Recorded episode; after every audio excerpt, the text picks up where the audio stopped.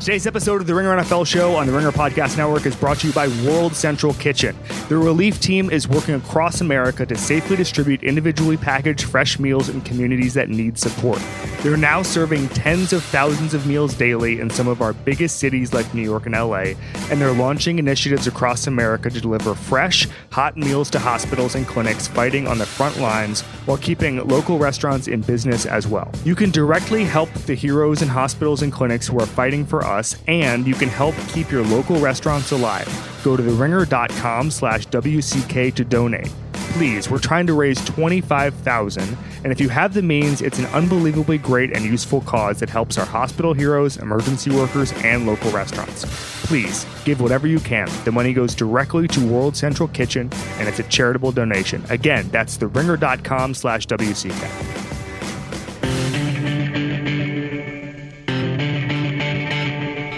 It's the Ringer NFL show, part of the Ringer Podcast Network. I'm Kevin Clark.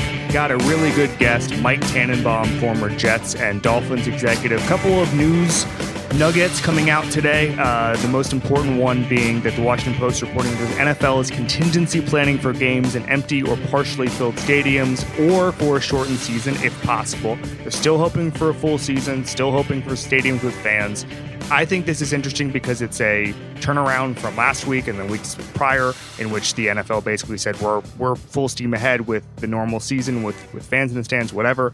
It's a step in the right direction just to have as many options as possible. This is all so unknowable that having any concrete plan is a bad idea right now. You just need as many plans as possible. Uh, we do not talk about that with Mike Tannenbaum. We talk about the draft talk about the work from home process for some of these GMs. We talk some some Tua breakdowns. Uh, Tua is the talk of the NFL draft right now, and this was no different.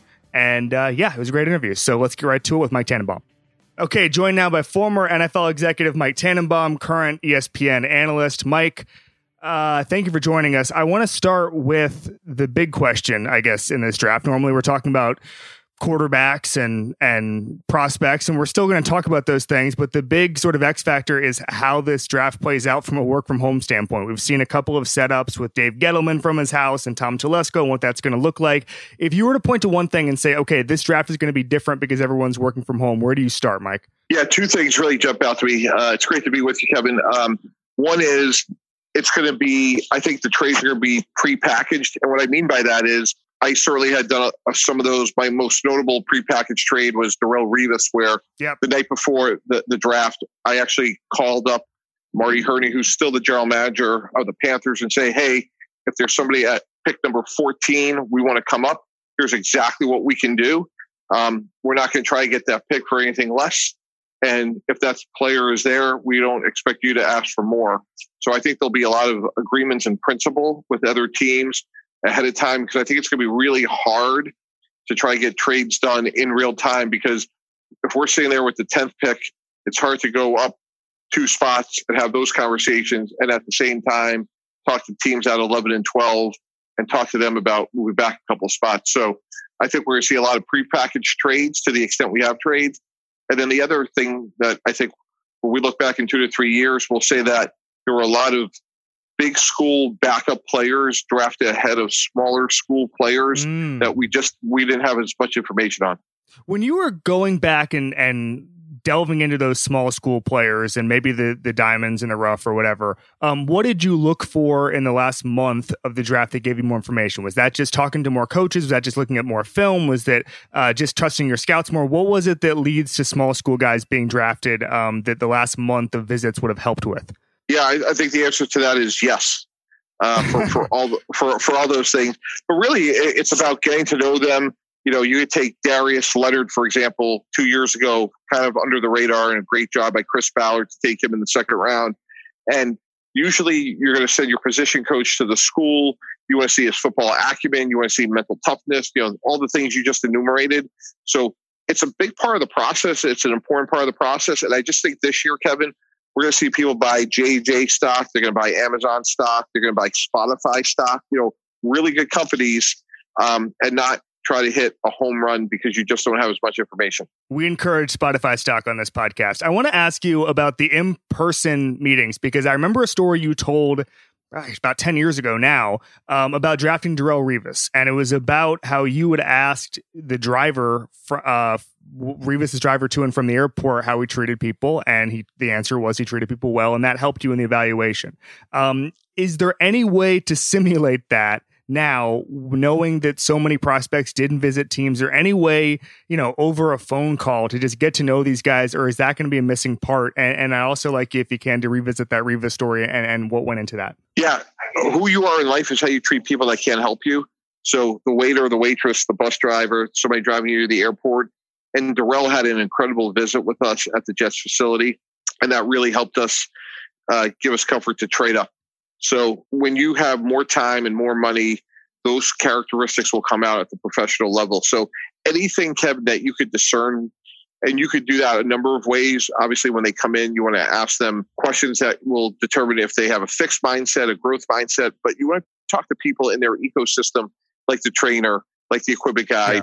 I, that's who you really are in life is how you treat people that can help you. And if you treat those people well, that's a great sign.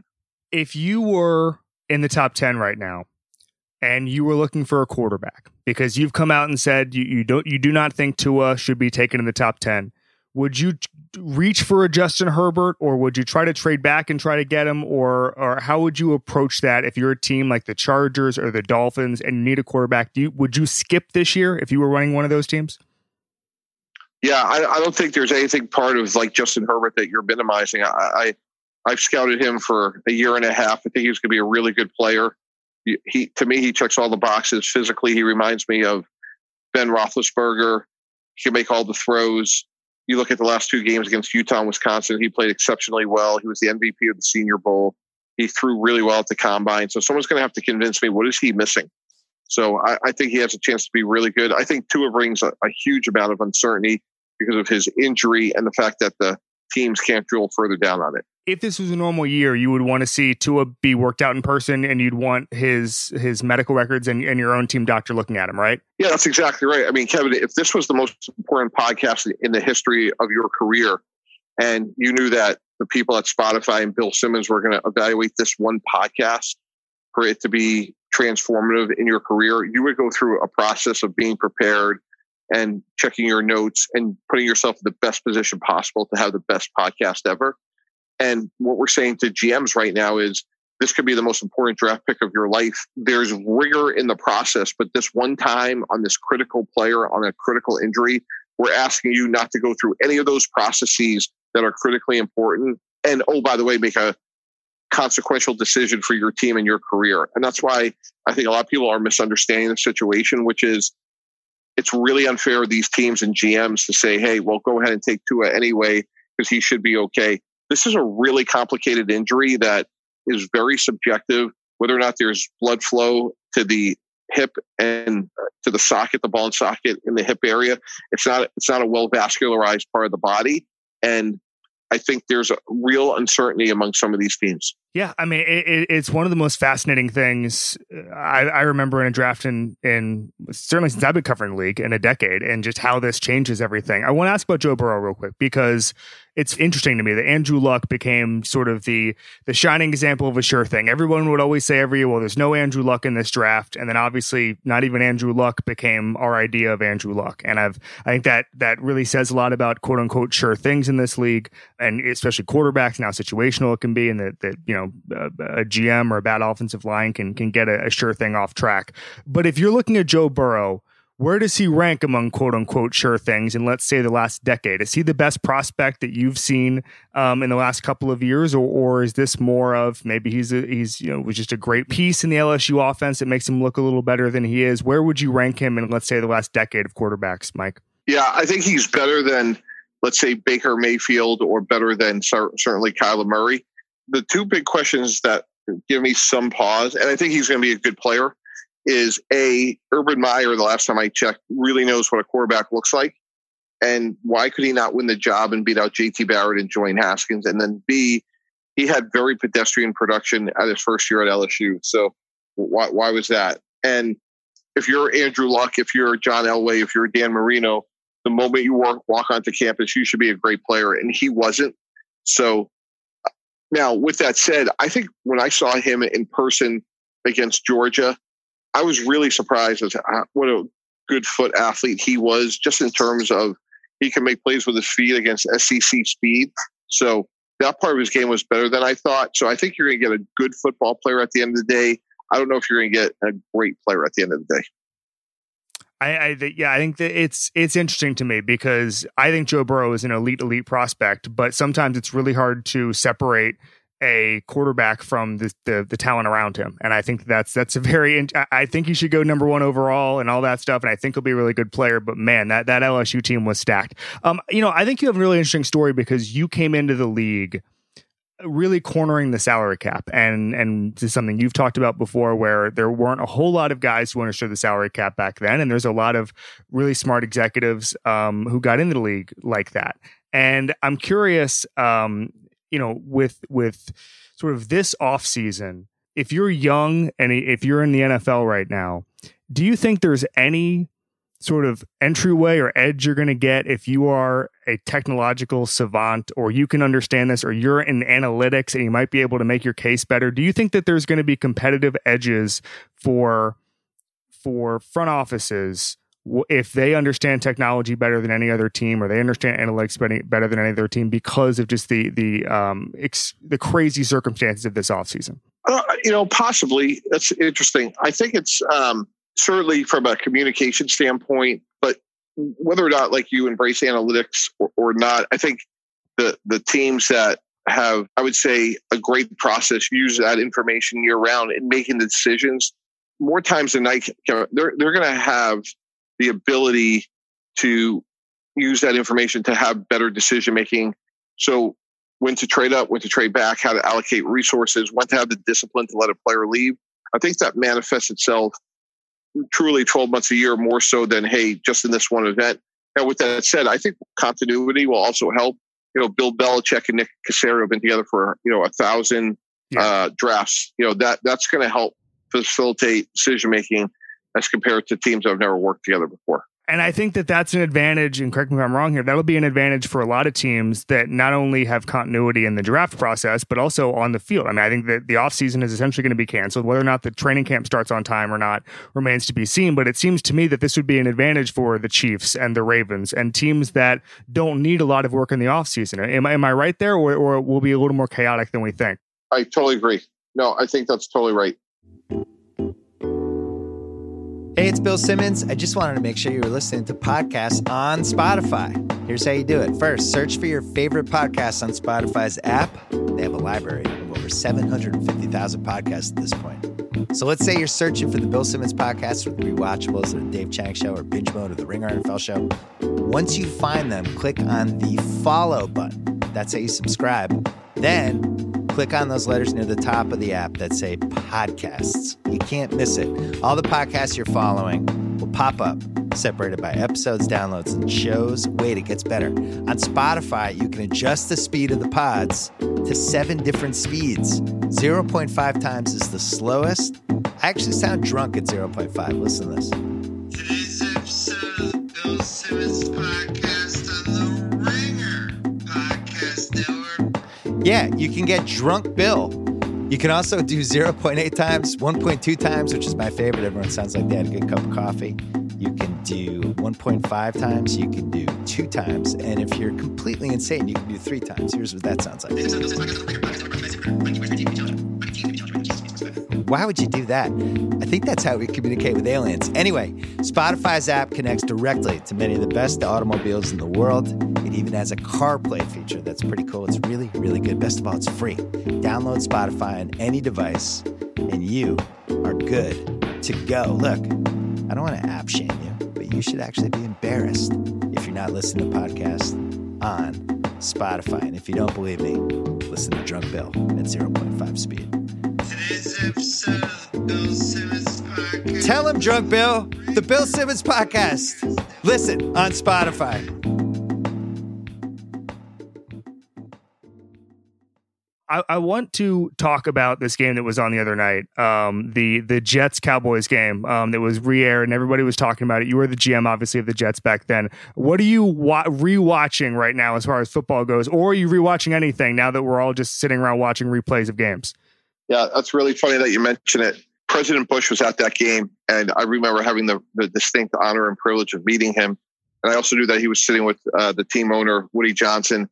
Mm-hmm. And I said something to Rex along the lines of, you know, Rex, there's no pressure or anything, but if you win one game in the history of your career, let it be tonight because we don't need, you know, our owner to host the president of the United States in a losing fashion. So no, no, no pressure, but you got to win this game.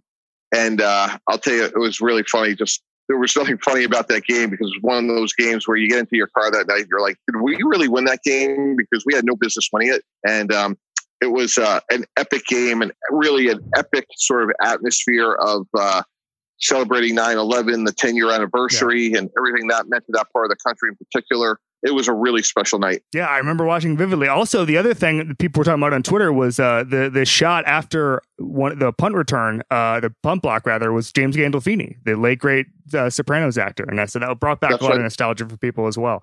Um, he was always around the Jets. Um, I, I want to talk a little bit about uh, running back value here because Christian McCaffrey gets the big contract, and I think that you can kind of you know spin yourself crazy by talking about whether or not a running back should be paid. Um, Christian McCaffrey, obviously, if any if any running back should be paid, it should be Christian McCaffrey. Um, where are you on this deal? I, I, know that you like his production. Would you have paid him this much? Yeah, this is like a shameless plug for uh, if you go to my Twitter account yeah. and Instagram account. I just did a uh, sort of like a sixty second vignette on this running back market. So wait, here's what's interesting. You know, if you look at Christian McCaffrey as an offensive weapon, he was paid. Will be a little more chaotic totally than we think barely. Um, however, if you look at the running back market, I'll give you, you know, three great examples of, you know, Todd Gurley, David Johnson, and Devonta Freeman, who were three really good players that have already moved on from the teams that gave them big contracts. And then you look at two players that are hitting pause right now, Kenyan Drake of Arizona and Derrick Henry of Tennessee, who's been franchised in transition. And then you have Saquon Barkley, who presumably will be at the high end of that market when he gets his deal next year. It's really a fascinating situation. And then to put a bow on that conversation, you have Raheem Mostert and Damien Williams, who are the two starting running backs in the Super Bowl, who neither which were drafted. So it's really a very topsy turvy time in that running back market. Yeah, I mean, it, it's really fascinating because I don't. I mean, it, it's strange what has happened in Carolina in the last couple weeks, where you know they, they make the trade with with the Chargers, and maybe it looks like they're taking a step back, and then they sign Teddy Bridgewater, and now they obviously give big money to uh, to Christian McCaffrey, and I, I, think it's interesting, kind of what their path forward is. Um, it, it, it will be very interesting. Is there a prospect we're not talking about enough in this draft, Mike? That's I, I, well, I think a guy that's been talked about, but I don't think to the level uh, that maybe he deserves is uh, well, there's two. One is Zack Baun from uh, University of Wisconsin. He really reminds me of Tedy Bruschi. He's a guy that um, was more of a defensive lineman in, college, and I think he'll play standing up. And I think when you look at his measurables and his motor, I think he's going to be a really good player like Bruschi was. But the other one to me that's interesting, Kevin, is uh, Isaiah Simmons, because we're talking about this new era of positionless offensive players. And I see Simmons as a guy um, and I have no idea if he's related to your boss, Bill, or not, by the way. Sure. we'll, we'll check on that. Yes. Uh, but what I, what I am sure of is he has incredible athleticism, and I believe he'll be one of the few positionless defensive players. And you can move him around quite a bit, and he has the uh, athleticism, he has the tape, he has the measurables. I think he's going to be a great player. How far can positionless football go? I mean, obviously, you can never have Isaiah Simmons playing nose tackle or anything, but when you look, when you project this three, four years down the line, everyone's more athletic. How many Isaiah Simmons types could, and if there were more than one, how many could you have on a field, and what are the limits to that going forward? I don't know. I speculated on this on TV as well. Let's take it a step further. You know, what football could look like in five years what happens if uh, Jalen Hurts is in the same backfield as Lamar Jackson? Yeah. Where you, where you have two guys that can run it, two guys that can throw it. Imagine the pressure you can put on a defense. So I think the future of football is incredibly interesting and intriguing. And Coach Parcells always had a great line, Kevin. He always said, just remember this pro football plays with the players that are put out on each and every Saturday. So the point is, Jalen Hurts is going to be a really good pro player. We may just not know what it looks like quite yet. No, I'm in agreement with you. I mean, you look at even the Heisman package last year with the Ravens. I mean, it, it, teams have to start figuring out what the best use for their for their athletes is. Um, and, and I think that that's just only going to grow. And you you get guys from the college game, or you get a guy like Joe Brady coming from the um from from the college ranks just to call plays. I mean, I think there's going to be a lot more the future, whether or not it's positionless or not, it's going to be more creative, and I think that's that's the the the way forward for every team. Because we love right now, we're all in this nostalgic kick. Um, give us the top story that nobody knows about the the Rex Ryan, Mike Tannenbaum Jets that were the highlight of the Jets um, for the past decade. Well, I mean, let's just start with the basics. Everything about Rex is true. You know, he can make you laugh, he can make you cry. um, it's all true. And he used to refer to us. I mean, you know, I'd walk in there, and you know, I'm not exactly the best poker player in the world. Like he'd look at me like, "Oh my God, Rex, what are you doing now?" And he always used to say the same thing to me, Kevin. He's like, Mr. T, let's just get this straight. You and I were magic and logic. He goes, you know, I'm just a little bit crazy. I'm a little bit different. And the players see a lot of themselves in me. So I have a little bit of this magical touch around the players. He's like, you're smart. You got a law degree. You work hard. You're logic. So just think of it this way. I'm screwed up. I'm magic. You're logic. It works well together. Don't question it. And from that moment on, we were do you uh do, do you think if you if you could change anything about that run, obviously besides the the the the two losses in the AFC Championship game, you can't reverse those in this scenario. But is there one thing you would have done differently because you guys had that window? Boy, that's a great question. Uh, probably a million things, you know, just how close we were a couple times. Um, but I would say, you know, the depth that the skill players, um, you know, we are a little short there, a little thin.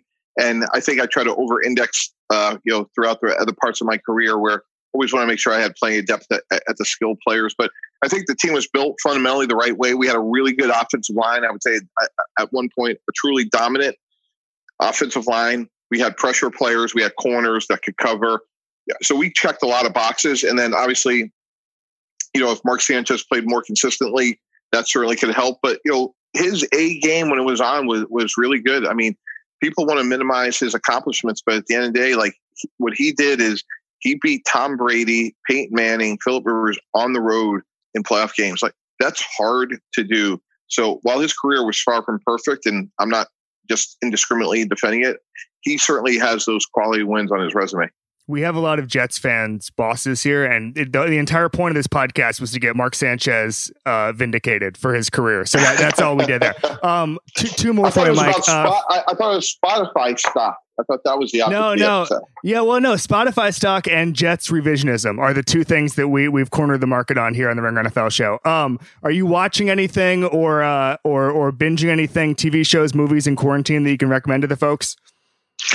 Yeah, you know, this is where I fall so woefully short. Like I am the least pop culture person that there is, and uh, I will, say, I will, I will say, I have a bunch of fantastic interns that we talk football every day, and they keep me young. And last year when I started at ESPN, and I heard a whole bunch of interns, and you know, they talked about, hey, you know, let's start a Slack channel I'm like, man, that's a great idea. And of course, like I got in the car, called my wife, like, what is Slack?